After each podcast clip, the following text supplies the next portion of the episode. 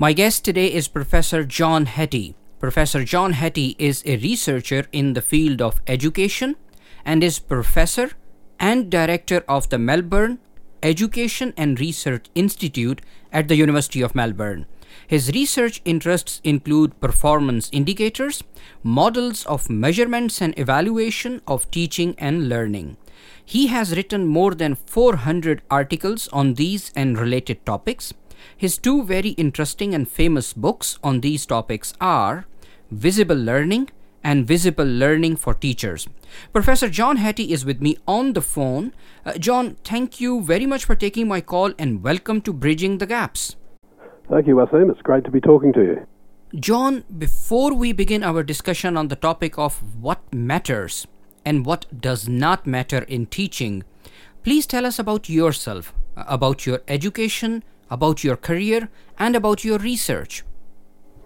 Sure. I was um, born in the South Island of New Zealand and um, a small country town. I then went to Teachers College and University um, in Otago, which is the southern, very southern part of New Zealand. Um, spent two years teaching, one year in a primary school, one year in a high school, and then did my PhD at the University of Toronto. Uh, after that, I got a job at at the University of New England, which is a uh, again a small country town in the northern part of New South Wales. Um, was there for ten years. Then went to became the head of school at the University of Western Australia in Perth for ten years. Um, then went to University of North Carolina and um, a Department of Educational Measurement, which is really my background. I'm a, trained as a psychometric and me- me- measurement person uh, in statistics, and so I spent um, six years there and then um, returned home to New Zealand and had uh, 11 years at the University of Auckland.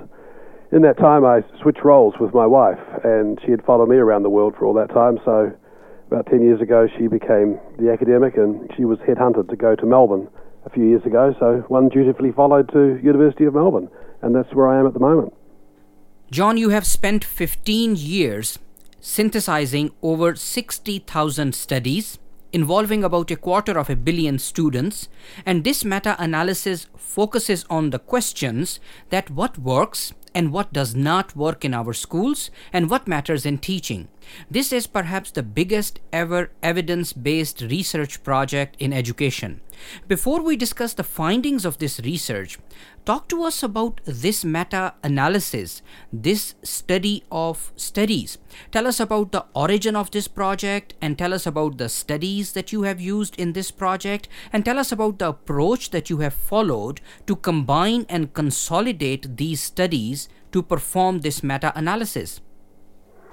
Well, it started um, about late 1970s when the notion of meta-analysis was kind of first invented by Gene Glass. And what happened as researchers, what we do is we go out and study, for instance, the effect of self-concept on achievement or the difference between different class sizes.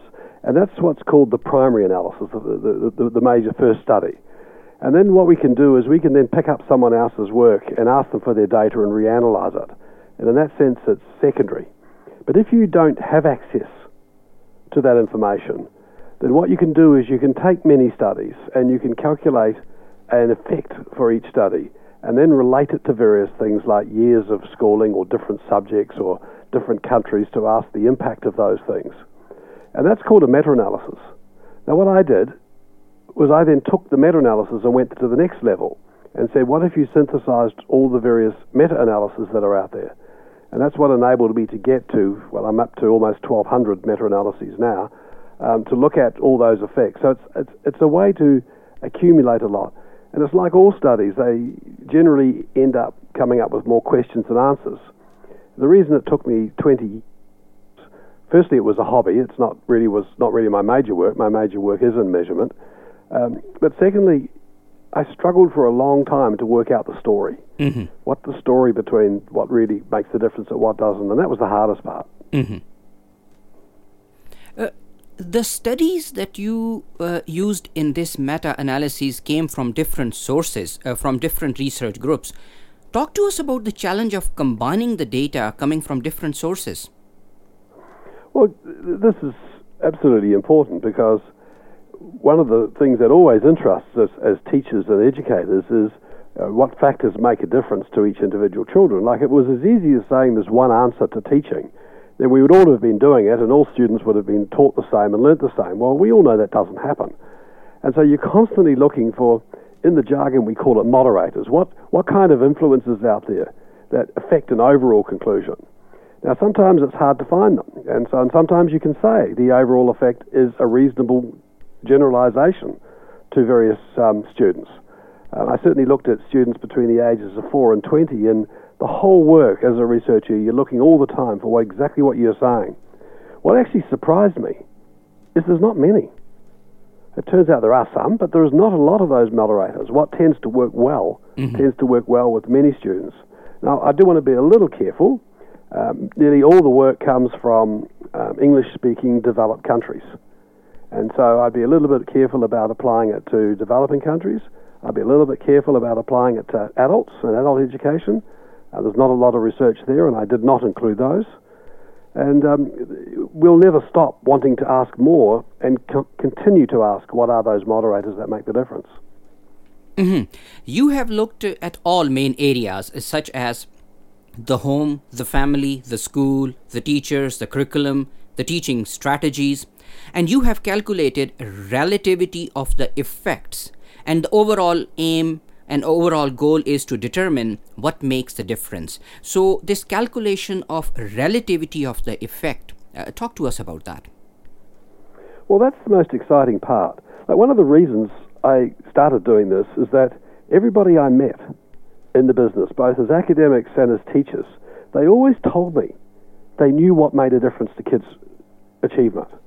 They always said to me just watch me just do what i do and it didn't make sense to me that we had a profession where everything works. And so one of the things I'd like to think I've contributed is putting an emphasis on this relative effects. Um, you know, what makes more difference and what makes less difference, and what is the story underlying the more and the less. And get away from what often happens. Like politicians are good at this. They come up with a solution and then they say it works, and they typically find evidence it works. Um, probably the most interesting and exciting thing that I think I found was that 95% plus things in education work. They make a difference. But it turns out that's the wrong answer. Mm-hmm. It's not whether they work or not, it is that relative, as they work better than other things. And that was really the exciting part. So, can we say that the end result is a massive uh, data bank uh, that can be used to calculate the effect size of uh, different teaching and learning activities, educational initiatives, and the environmental factors relevant to, to teaching and learning? Is that correct? Y- yes, that's exactly what I've been trying to do, yes. Now, you suggest in your publications that while evaluating a particular aspect of teaching and learning, its effect size should serve as a starting point for discussions and should not be considered uh, as an endpoint for making decisions. Look, that, that's so true. Like anything we do in research, it's working out what the right problems are. It's using the effect sizes to say, well, let's understand now what really makes this work or doesn't make it work. How does it interact with other things that happen in the classroom? Can we get that underlying story? Like, one, uh, an improper reading of my work would say, look at all the effect sizes individually. No, that's not the story at all. It's trying to get at that underlying message about how they interact with each other to come up with the most powerful ways that we make the difference and compare it with the least powerful ways. So, understanding the relativity of each effect size and that how these effects relate to each other is very important. That is what is most important. That's continually what we have to, to do. And uh, what I find interesting is, whilst my work has now been sort of in the public arena about 20 so years now, um, no one has come up with an alternative explanation for the story. Like some people have quibbled about some of the numbers, um, but overall, it's the story that really counts. John, let us look into some of the findings of your research. Uh, parents may try to judge a school from its class size, presence of homework, use of educational technologies. Let us discuss the effect size that you have determined for some of these attributes. Uh, let us first discuss the impact of class size on student performance. Well, on a um, overall, and there's been many hundreds of studies, typically comparing classes of 25 to 30 with classes of 15 to 20, the effect is positive. Reducing class size does make a difference. The problem is that effect is very, very small. Um, mm-hmm. And that's what's interesting. Like, I'm sure every one of your listeners is saying, well, it makes sense that smaller classes make a difference. Many people say to me, well, if you look at the stuff at the top of your chart, surely it's easier to do in smaller classes. And you'd think that would be the case. But over the last 50 odd years, as we've been doing this research, the effect is extremely small. And I think the only interesting question in town is why is the effect so small when we expect it to be so large? Now, I've looked at this, spent a lot of time looking at this, mm-hmm. and it turns out the answer is quite simple. If you take a teacher in a class of 25 to 30 and put them in a class of 15 to 20, and they teach the same way, it's no surprise. The difference is very, very small. And that's exactly what happens. So the effect of class size is very small.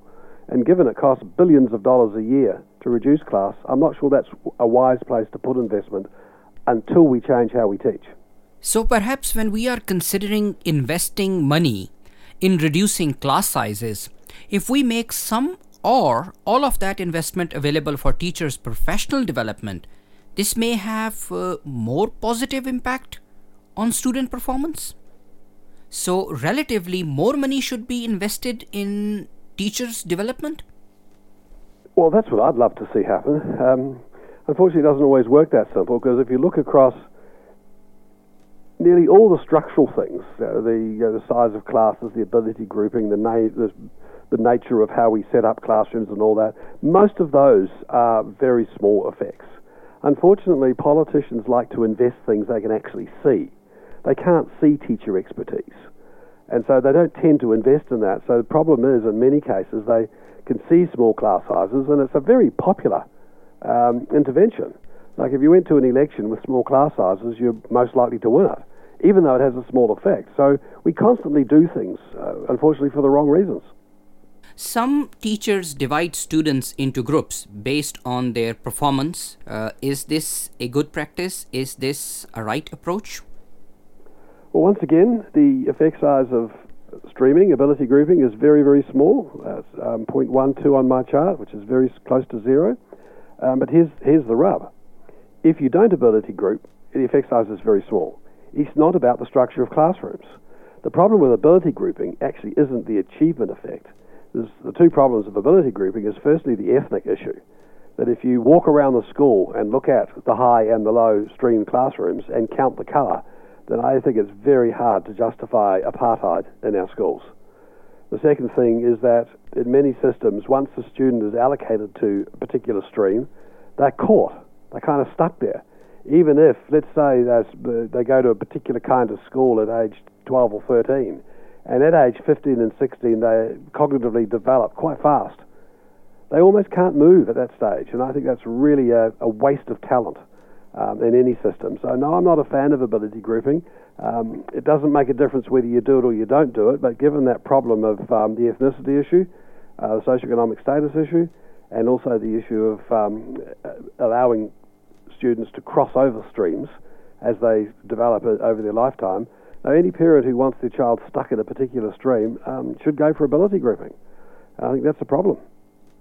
John, in your presentations, you have highlighted an interesting point uh, that uh, you think we have overplayed in a desirable way the emphasis on kids that are below average.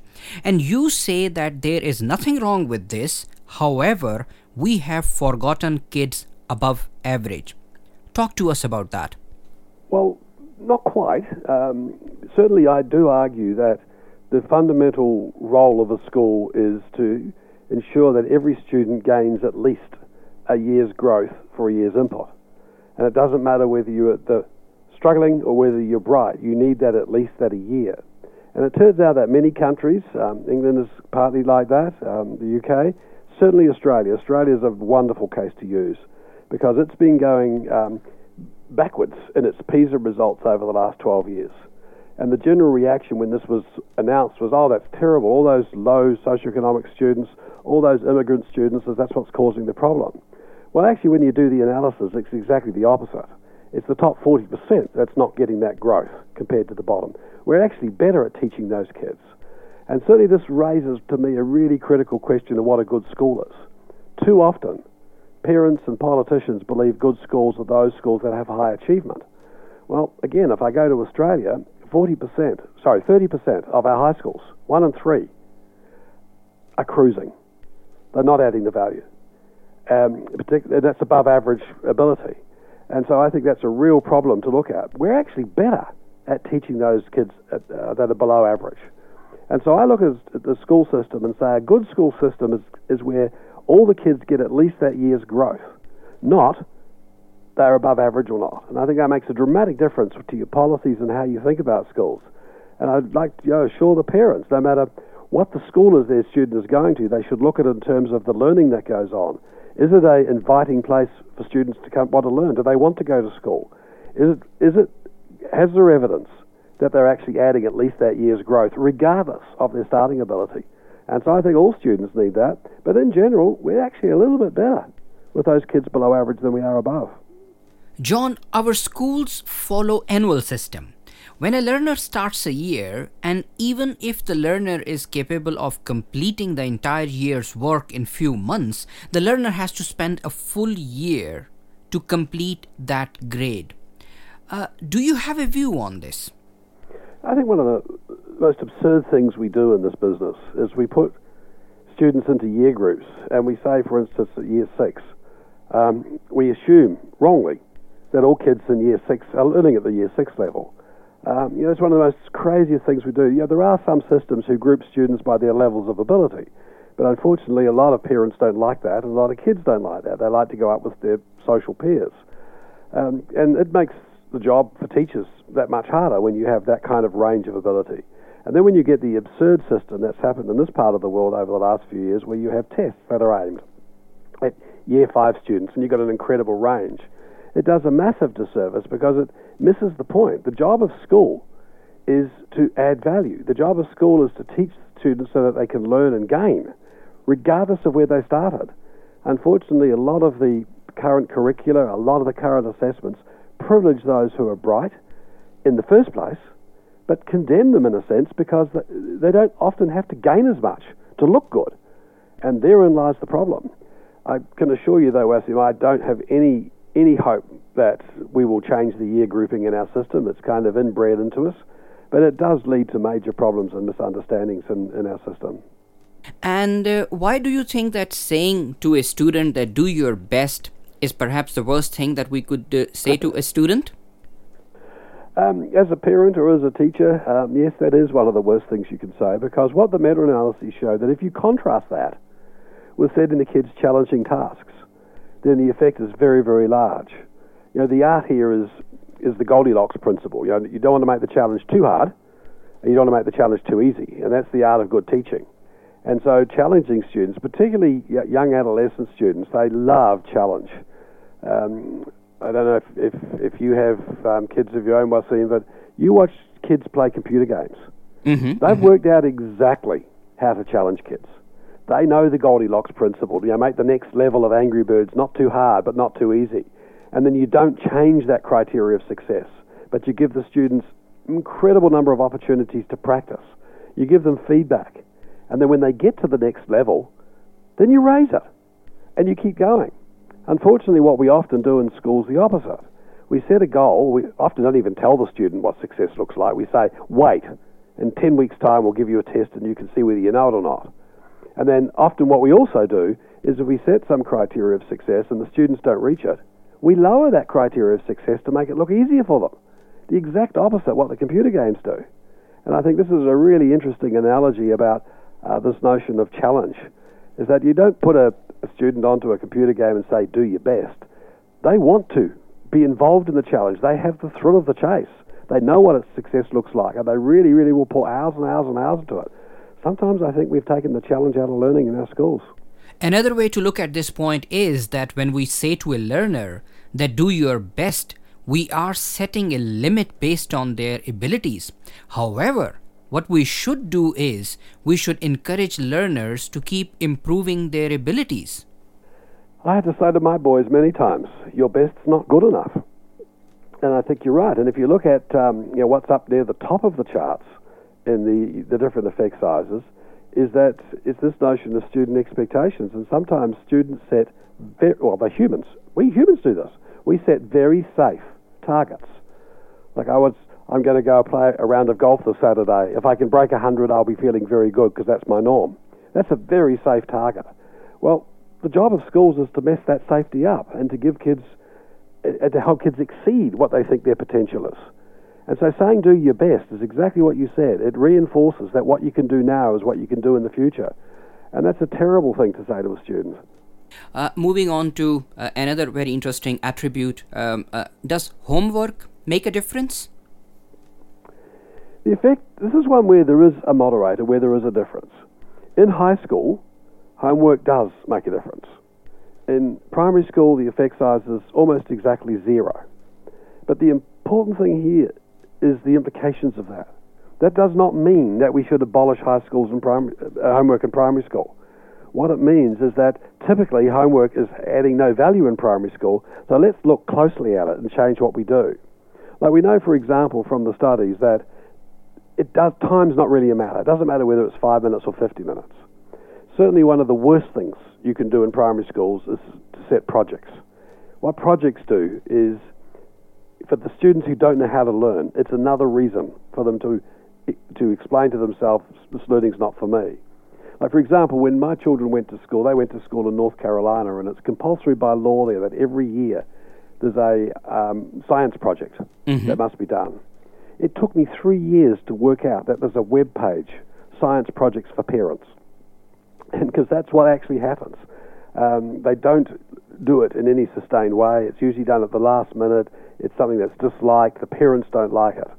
But the third thing about homework is that it is a wonderful opportunity to reinforce that which has already been learnt in the classroom, an opportunity to do practice, and practice is really critical in this business called learning. And so that's when I look at the primary school and say, well, is it in the school that my child is going to, is it reasonably brief? Is it an opportunity to learn something they've already done? The final aspect is, and is it assessed by the teacher? Not because assessment's a good thing, but it says to the student that it is part of the day job and it's not just an added extra. And that's one of the reasons high school homework's effective, because often more than, more than anything else, it usually is practice of something that's being learned. So whilst homework has a zero effect, it's because of our current practice, not because it can't be an effective way of doing things. A, if a school abolished prim, uh, homework in a primary school, it's a good thing if the current practice is not wise. But it's also an opportunity to really make it wise. John, what does your research tell us about the impact of uh, home environment on learning? Uh, what are the main attributes of home environment that enhance learning, and what are the attributes that have negative impact? Yeah, home is a really interesting one because, of course, um, if you look at the socioeconomic status of the home, it's related to achievement. But then you've got to also remember that socioeconomic status is often a proxy for prior achievement. Um, and so when you take that into account, the main effect of the home is not the actual resources, it's whether the parents encourage and have high expectations for their students. Um, that really is the most important thing. Uh, do the parents talk to their student about learning? Not what you did at school today, but what was the learning that went on? How do you go about your learning? Now, some, I've not met a parent yet who doesn't want to help their kid. Some parents struggle to know how. And that's where I think it's really critical that schools take the major responsibility for this thing called learning so that we don't have an increased achievement gap where the, the students with the parents who know how give advantages at the home and at the school, so there's a double whammy. Um, I'm certainly not saying those parents shouldn't help their kids, but we really do have to put an onus on kids. And as I said before, we're actually pretty good with some of those kids who struggle at home. But it is parents having high expectations um, and having encouragement about learning. Things like watching television is a negative effect. Um, the major reason is that it's a um, it's not a very active brain in, in um, thing. Kids don't watch active brain things. They watch um, entertainment, which usually means very light pressure on the brain. Um, certainly, moving schools has quite a negative effect. Um, there's no question bullying, whether it be the home or in the school, has a negative effect. Um, but the, the effect of the home is not as great as I think many people argue it to be. I'm not suggesting for a minute that we leave poverty at the school gate. We don't. Um, but I certainly look at many schools, particularly around um, your part of the world and my part of the world, that are very good, excellent, in fact, at working with those kids. One of the things I think we should think about, like, Like I'm traveling around the world at the moment, and it's really interesting over the last 10 years that the um, airline business has made me become their tourist, their ticket agent. I do mm. my ticketing online. I do my check-in online. Similarly, I go to the bank. You know, they don't go to the teller anymore. I go to the ATM and I use my credit card. And in the language of the banks and the tourist industry, they call it co-production. How do you get the client to co-produce? And I think that's the interesting thing about the home. If schools could stop thinking of parents as people who come to run schools and provide the light bulbs and the extra money and supervise the kids doing the homework, but how can we think if parents could co-produce in this thing called learning? I think there's a massive breakthrough we could make through there. And I'm starting to see it happen with some of the interesting uses of technology, but it's still very, very new. Unfortunately, we still think of parents as the people that deal with the kids in the extra hours once they're at school, monitor the homework and those, and that's really not a major and good use of them. This leads us to my next question. Uh, you say that watching TV a lot at home has a negative impact on social and emotional learning of students. Now, this generation of school learners use smartphones. They have 24 uh, 7 access to on demand videos. They communicate using digital technologies. My question is that uh, the effect size that you have calculated for watching uh, TV uh, uh, Uh, uh, on social and emotional learning, can that effect size be extrapolated to include the impact of these digital technologies? Yes, I think it can because it's what is the nature of learning that happens when students are involved in those social activities.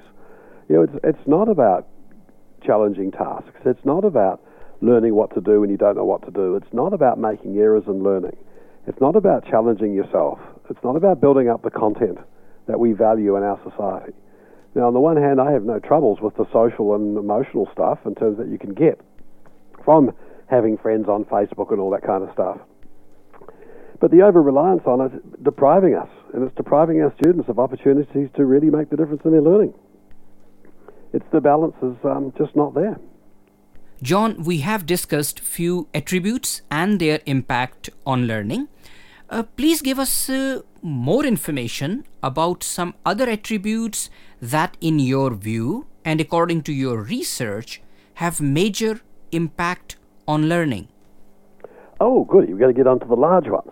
Um, yeah, because so far we're mainly talking about the, the, the ones that are very small, and I think it's very interesting that the majority of things that um, we talk about, uh, both in the media, um, amongst the, the parents at voting time, but also in the schools, most of them are actually quite small, and that's the structural things. If you get onto the big things, um, there's no question that it comes down to the expertise of the teacher and the school leaders. It's how they think like in the early days, I was looking about what they did, and it was very hard to make a strong story about the differences between the highly effective teaching interventions compared to the others. And it was only when I struck on this notion that the most effective thing is that when a teacher walks into a classroom and says, My job here today is to evaluate my impact on the students, then the students are the biggest winners. When a principal walks into a staff room and says, My job here today is to evaluate my impact, on the teachers in this room, then the students are the biggest beneficiaries. It's those teachers who are constantly looking to say what went, what worked, what didn't work, what worked with whom. They have a really good understanding of this notion of what is my impact. And impact is not just test scores, it's whether kids are prepared to reinvest in their learning. Are they prepared to go further? Are they prepared to seek out and try and understand more? Those are impact as well. And I think that's really the most profound difference is this notion of um, this mind frame they have of know thy impact. And this is perhaps the main idea that you present in your book, uh, Visible Learning for Teachers.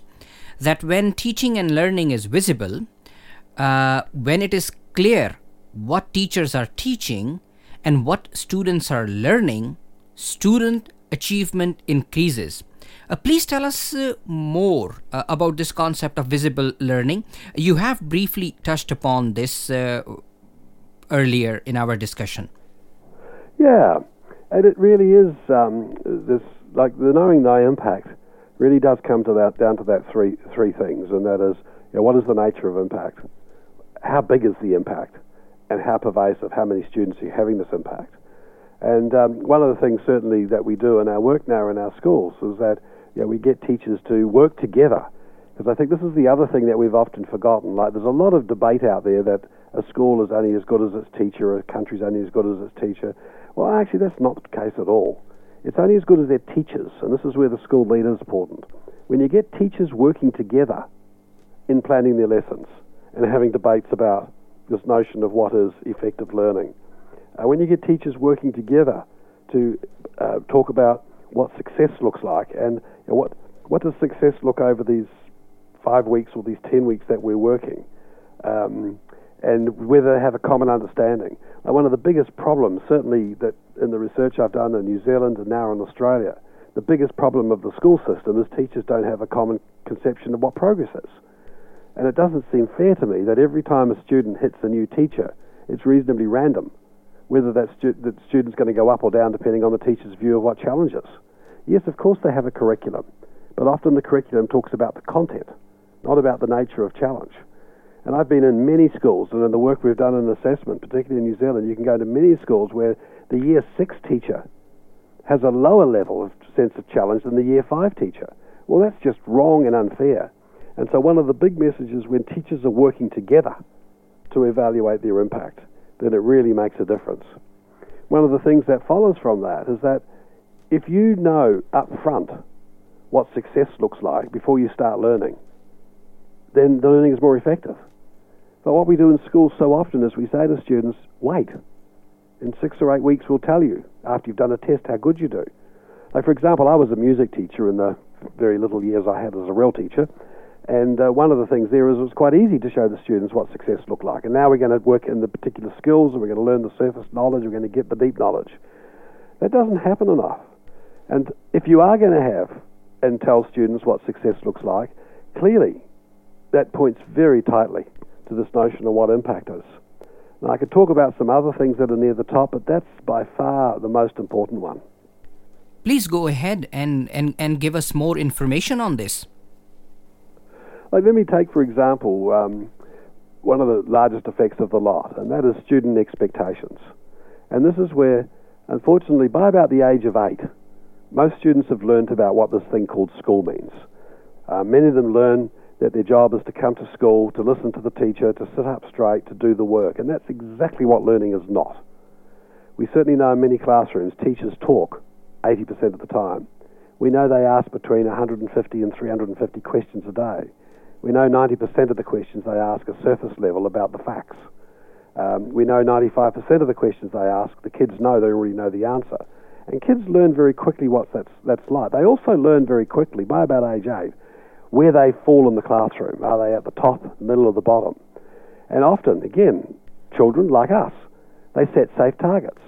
They say, I got a C last time, I'm going to see if I can get a C this time. The job of teachers is never to meet the needs of students in that way. The job of teachers is never to help kids reach their potential. The only purpose of education in Ireland is for teachers to help students exceed what students think is their potential. And if you look at um, those teachers had a profound impact on you, um, and I'd, I'd, encourage your listeners to think of, name those teachers. Know, most people can't name more than two or three, and they usually have about 50. And when you th- ask you why those teachers had that impact on you, it's usually two reasons. One is they turned you on to the passion of their subject, or the other one is they saw something in you you didn't see in yourself. They helped you exceed your potential. And I think that's really a critical thing to do. And I really encourage teachers to look at students and don't just assume that they're going to be C students or B students. Try and find ways, and of course, you're going to have to find a way to do it. It's not as easy as saying it. Um, certainly, in my own experience, I can think of two or three teachers who had that kind of effect. So I think that's the key notion. One of the things I looked about for about the last 15 years is this notion of feedback. It really is a powerful notion. The problem with it, though, is that it's extremely variable. There's good feedback and there's bad feedback. In the early days, I used to find do research on trying to find ways to increase the amount of feedback teachers gave to students. Oh, was I so wrong? Um, it was the wrong question to ask. Teachers actually give a lot of feedback to students. The problem is students don't receive it. Um, probably the best analogy there I've seen is you know, I'm a husband. I have very good selective listening with my wife. I know exactly when to listen and when not to listen, mm-hmm. and so I know how to receive feedback and not receive feedback. And you know, kids are no different. Mm-hmm. Um, and so I spent a lot of time working on that, and then it dawned on me another thing that I'd missed is that the most powerful form of feedback is the feedback teachers receive about their effects. And that leads me right back to that know thy impact. And certainly, I'm still working on feedback. I'm, I don't think I've got it all right yet. Um, there's still a lot of variability there. Um, we know, for instance, praise has a zero to negative effect on achievement. I'm not saying you shouldn't praise kids, just don't mix it up with feedback about the task. We know, for instance, that um, when you when you ask teachers what they mean by feedback, they typically talk in terms of say telling students uh, how they're going.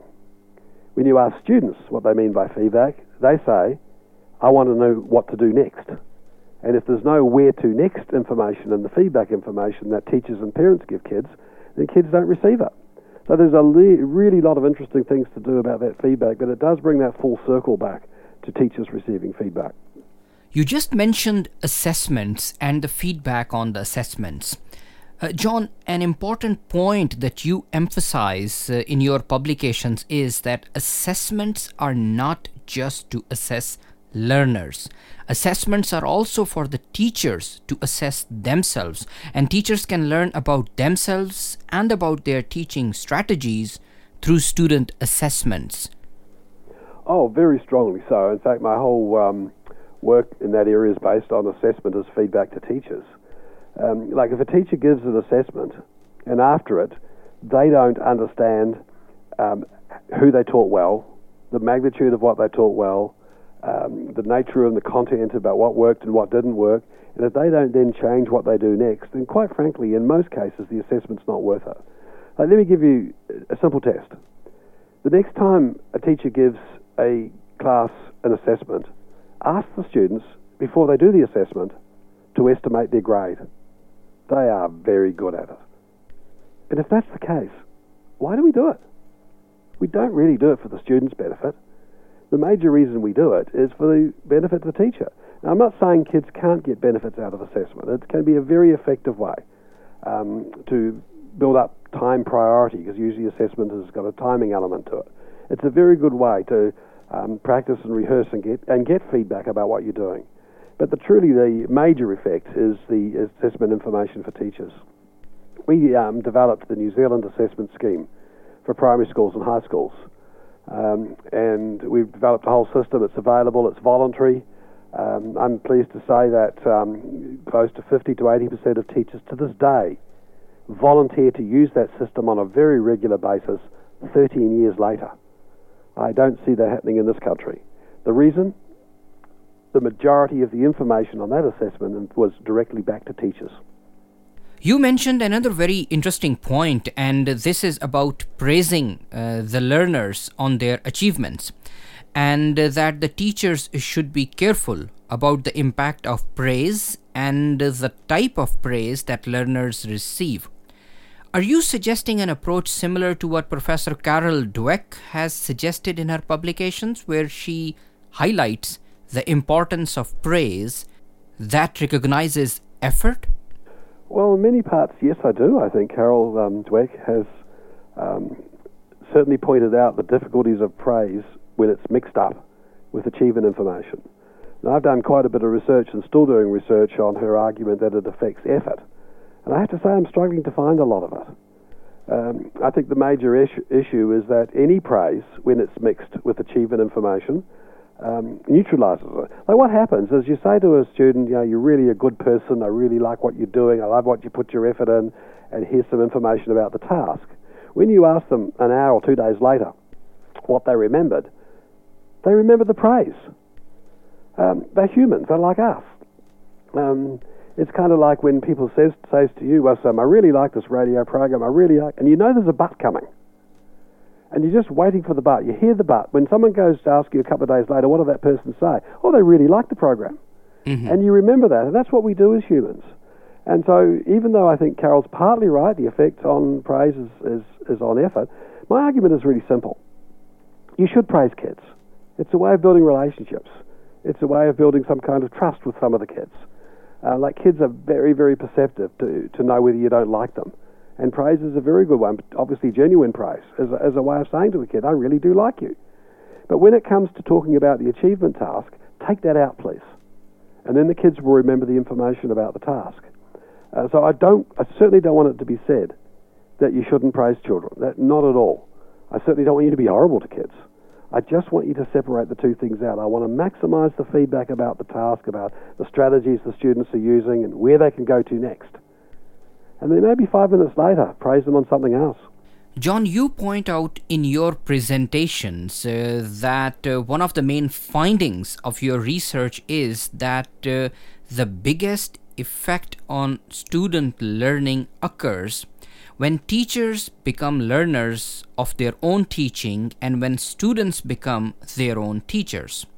Now, we have touched upon uh, this concept uh, that uh, teachers should become learners of their own teaching. But when you say that students should become their own teachers, are you suggesting peer assessments and learning in groups? In part that's a way to do it, but no, it's not really that. Mm-hmm. Like we have fancy language in education um, as as researchers, and we talk about things like self-regulation, um, teaching students how to regulate themselves. We talk about metacognition, which is do they have a sort of a, an awareness of how they think. We talk the, the, the, the big thing at the moment is we talk about 21st century skills, which is really interesting because we're an eighth of the way through, so we better get busy to know what that is. But most of the 21st century skills are learning strategies like collaboration and creative thinking. But when you actually boil all those three things down, I think what they really mean is that you learn how to teach yourself. You learn what to do when you don't know what to do next. You know what to do when you get into a, um, a situation that you struggle with, and you know how to get yourself out of it. Now, we demand that of our adults. We demand it in our employment situation. We demand it in our sports field. Um, that you know, students are able to take decisions and initiatives. And I think certainly you know, five year olds are very good at teaching themselves and teaching each other. Unfortunately, by age eight, we teach them how to be passive. Like, I think it's fascinating, you know, that um, teachers do talk 80% of the time. They do ask those kind of questions. Like, we're probably the only profession where students come to school to watch teachers work. I want to turn that on its head. Um, like one of the, my passions is that this notion of error and making mistakes. Um, we classrooms. Um, when a student makes a mistake, they often sit and wait. Um, they don't put their hand up and ask for help. They certainly don't do that in many classrooms because they fear some of the other students making snide comments about there goes old stupid again. And so they just learn that mistakes are part of the business. Now, that's not what I want to see happening in our classrooms. And I spend a lot of time listening to student questions. I don't listen to teacher questions. I've given up on that. I listen to student questions. There's not many of them. Um, I look to see what happens when they get in the pit. That is when they don't know what to do. And I think it's a very healthy place to be. But you have to be helped out of the pit sometimes. But sometimes you have to be allowed to go down there and wallow in your not knowing this. Now, there are, there's a right time to do that, and there's a wrong time to do that.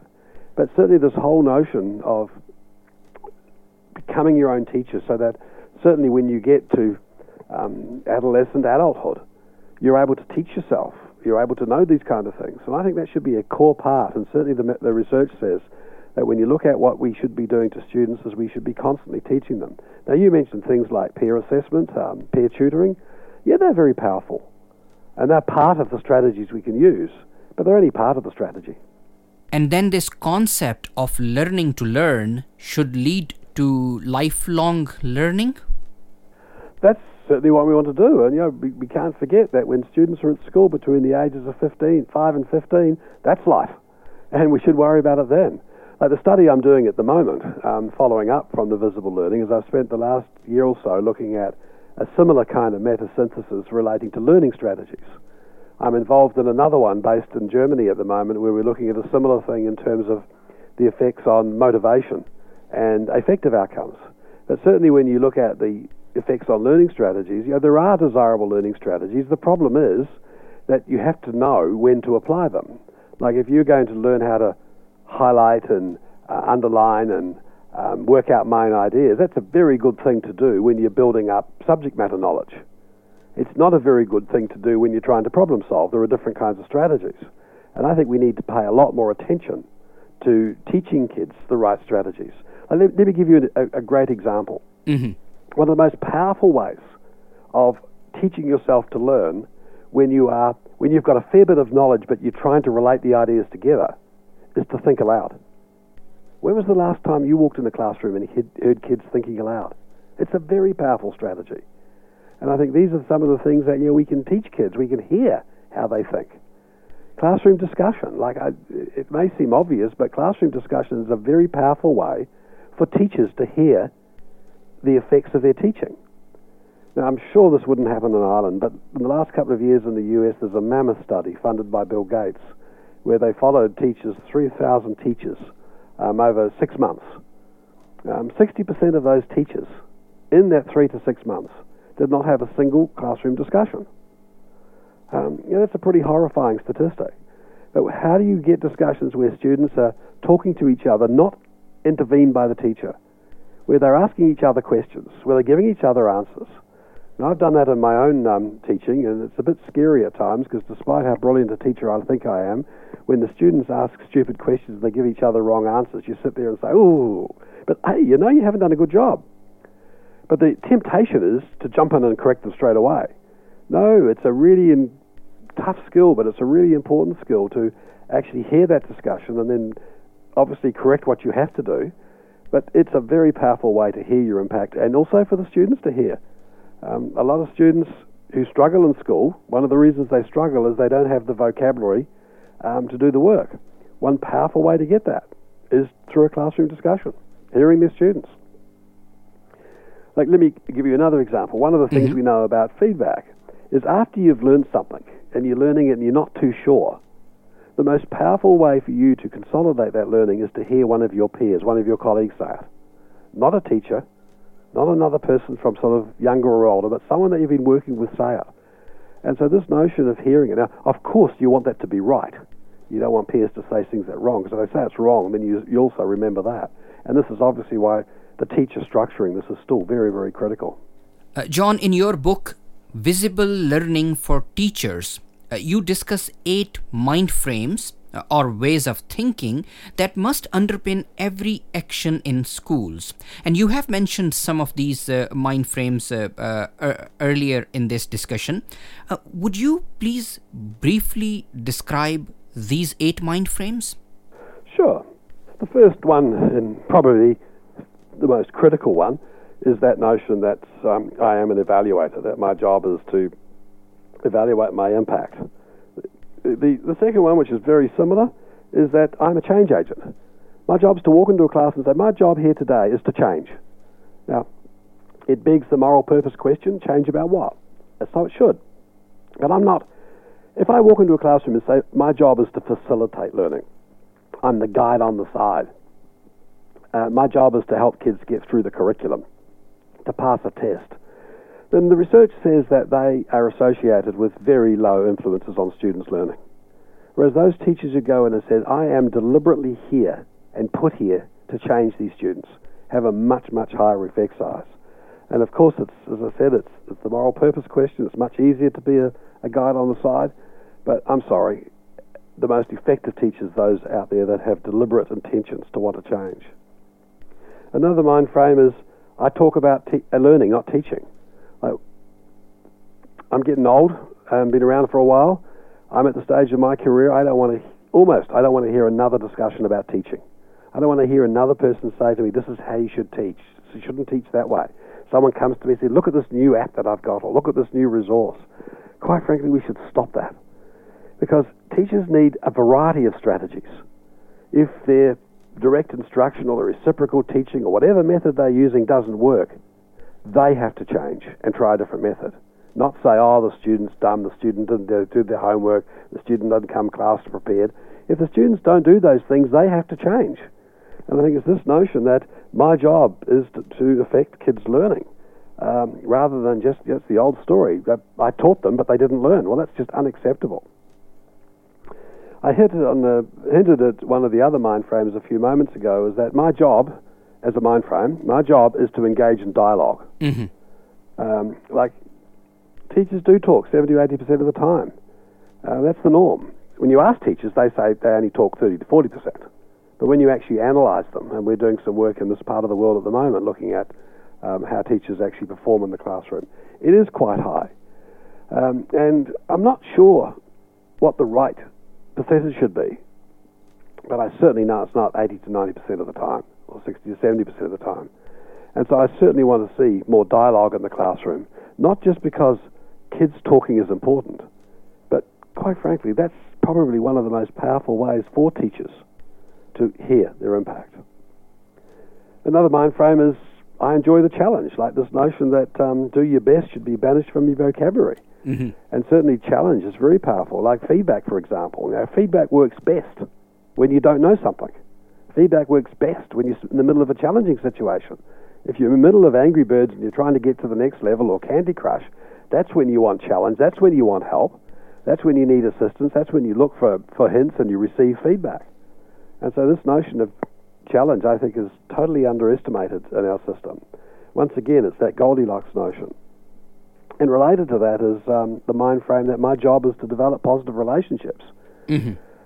But the reason why I want high teacher student relationships, the reason I want high student student relationships is only when you have high trust. Is it okay to make mistakes? Is it okay to say, I don't know, will you help me? Is it okay to say, I really don't have a clue what's going on here?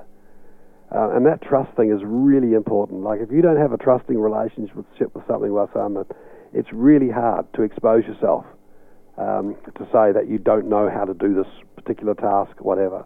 And so that's why that relationships is really, really so critical. And probably the last one I'll mention is that learning's hard work. Um, sometimes we try to imply, particularly as parents, that what you're going to do is easy. Um, it's not. And this is related to the challenge. Know, if it's a challenging task, it's hard work. If you're going to try and climb the mountain, it's tough work. If you're going to rappel down a, uh, walk, go down some rapids in a canoe, it's hard work. If you're going to do a maths problem, it's hard work. And I think one of the things we should do is we should teach kids that hard work is a good thing. Like when they go out there in the workplace, when they go out there in many social situations, um, it's hard work to maintain what's going on. And I think this is what we should teach kids is what to do when you get in those situations, how you deal with these things. It, learning requires a lot of practice. Um, with my own self, with my own boys, if only in high school in particular, they had taught my students, my boys, that effort makes the difference and putting in a lot of effort. Like over the years, I've been very involved in coaching cricket. Um, and certainly in cricket, um, they usually like the game because they know what success looks like. Mm-hmm. Um, they certainly know before they go out some of the skills they have to have. But the difference between the really good players and the not so good players is the fact that they've, ex- they've expended an incredible amount of effort to take a very small difference they may have in terms of skill differences and exploit it. It's no different in maths and reading and music and phys ed and panel beating or you name it. And I think that's really one of the key mind frames we have to instill, both in the teachers and the students. Uh, John, uh, let us briefly discuss the future of education. Uh, your research informs us that uh, what matters and what does not matter in teaching and learning. The expectations of the next generation of school learners are going to be different. These digital natives hugely rely on internet and communication technologies. And, and you mentioned an interesting uh, idea uh, earlier that there are opportunities for parents to get more involved in school affairs uh, by using emerging communication technologies. Now, considering all these aspects, talk to us about the school of 10 to 15 years from now. And my question is that do do we just need to fine tune and extend already existing processes and approaches, or do you think that schools 15 to 20 years from now will be massively different from today's schools? Well, one of the things about um, 10, 15 years ago, like I, am an academic, you know, I write research articles, I do research, I write books. Um, yes, I go into schools and I can give speeches and they can be kind of entertaining and teachers kind of like it. But I discovered very quickly that uh, on the next day, nothing happened. And so I decided to stop that because it was taking up my time. I was enjoying it, but I really was wasting the school's time. And so I built a group of um, people around me who are very good at making the difference in school. And so over the last 10 years, we've really worked out um, how to go into schools and to see what's going on and to really make the difference. But here's the key point, Wassim. When I look at the PISA results in this part of the world, and you know, you're, you're in the top 20. I know you want to be in the top five, but you know the good news is there's about 140 countries behind you. But you know, we're, we're up there. Mm-hmm. My estimate here in the in the UK is around 50, 60, uh, maybe a touch higher schools and teachers are already in the desire of the zone in terms of what we're talking about in visible learning. You've got to remember, visible learning is based on real world classrooms. It's based on real teachers and real kids. And when you take that into account, and I say 50 to 60% are already doing, it, I think, and a really good job, I think the thing that is the most important is to realize that success is all around us now. We have this terrible habit of looking to Finland, looking to Shanghai, looking for 20 years, looking for magic, dramatic turns. Like this part of the world, you've had this terrible fetish where you've looked at different kinds of schools, and you know, school effects are very small compared to the differences, compared to the teacher effects. Um, and certainly, I think the, the, the, hardest thing and the most critical thing is to say, let's pause for a second and let's identify the incredible success around us. Now, it may be that the most successful teachers are not our 30 year experts. It may be that our best teachers, sorry, our 30 year experienced teachers, it may be our five year experienced teachers. We don't have a lot of courage to recognize expertise. We have a myth amongst teachers that all teachers are equal. And you know that's not true. Every kid knows that's not true. Every teacher knows that's not true. But that myth is killing us. And so we constantly look for this magic bullet to come along and solve the problem. The work that we do is we start by identifying success. We start by working with schools and saying, let's look what you mean by impact. Let's look at the kind of impact you're having in the school. Yes, we've got some benchmarks from visible learning to, to say whether it's good enough. And it's hardly ever, it's almost every time, sorry, almost every time in every school we've worked at, there are pockets of success. Those are the basis of the coalition of success that we build in the school. Now, hey, it requires incredibly strong school leaders. Those school leaders have to face the reality that they've got some teachers that are already working in that zone of desire, desirability. Now, the next thing we do is we invite the other teachers to join us. This is not a gold standard. This is not some magic way off the, the planet thing we're doing here. This is saying to all teachers, if you like the best teachers we already have, we'll have a really wonderful system here in Ireland. Unfortunately, getting teachers, getting principals to identify success in their own schools one of the toughest things we do they default to things like the more experienced teachers, the more senior teachers. And that's not always the case. Um, and that's so I, I don't think we, we should be looking for other places. I don't think we should be looking anything other than internally and identifying that success. Now, we haven't got the courage to do that. We're going to continue to throw things at teachers, throw things at schools, and we'll flatline. Uh, John, uh, talk to us about uh, research projects and uh, ideas that you are working on nowadays, and uh, what next from here? Yeah, um, when I, since I've shifted to Melbourne, one of the things that we've been successful at um, is we've won a very large, multi, multi, multi million dollar contract to set up a Science of Learning Centre, along with the Queensland Brain Institute and the ACER in Australia. And so I'm a co-director of that. And so for the last four or five years, I've been going to classes on neuropsychology and neurobiology and reteaching myself all those kind of things so I can talk to my colleagues. I don't pretend to be an expert in those things, but I can talk to my colleagues about those. And certainly, one of the major things I've been doing over this past year is this um, synthesis, this meta synthesis of learning strategies. And the aim of that, and I'm almost finished it, but the aim of that is to identify the most powerful learning strategies so that the next part of the project for next year is we want to look at how we go about assessment of those. I think it's interesting that we have millions and millions and millions of tests of achievement, but most teachers and most kids have no assessments of their, how they go about learning. And certainly it won't be easy. We don't pretend that uh, we can do it with pencil and paper tests. It'll be, we're trying to do it with simulations. Um, our team in Melbourne over the last few years has been looking very closely at this and has solved the problem of how you measure collaborative problem solving um, so successfully that it's going to be in the next PISA round across all countries. Um, and giving kids information about, and teachers information about how you go about developing collaborative problem solving. I want to do that in some of the other areas, so that's really exciting and something I want to do.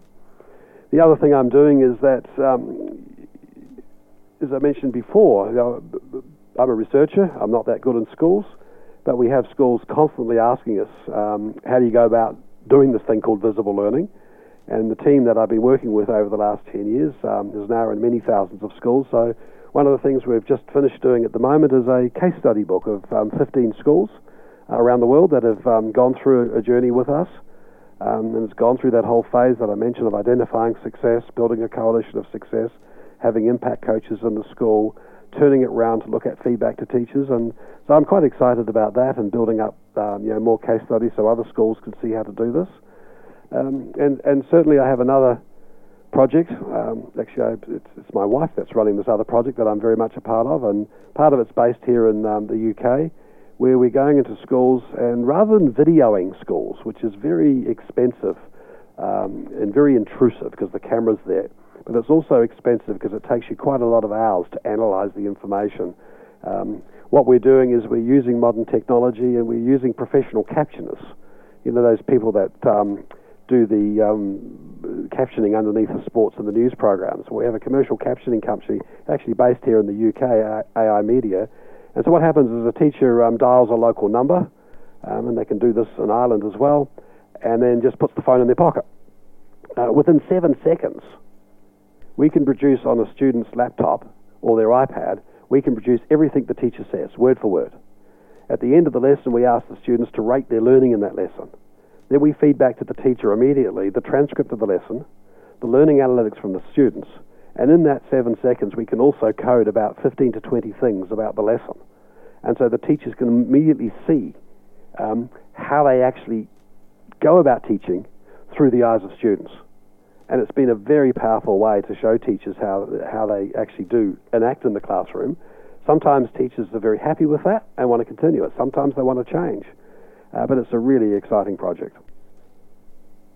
Professor John Hattie, thank you very much for being with me. It has been an absolute pleasure having you on my show. And I've thoroughly enjoyed it also. Thank you. Thank you very much and uh, goodbye. Uh, this was great. I really enjoyed and thank you for the opportunity for doing this. It really was wonderful.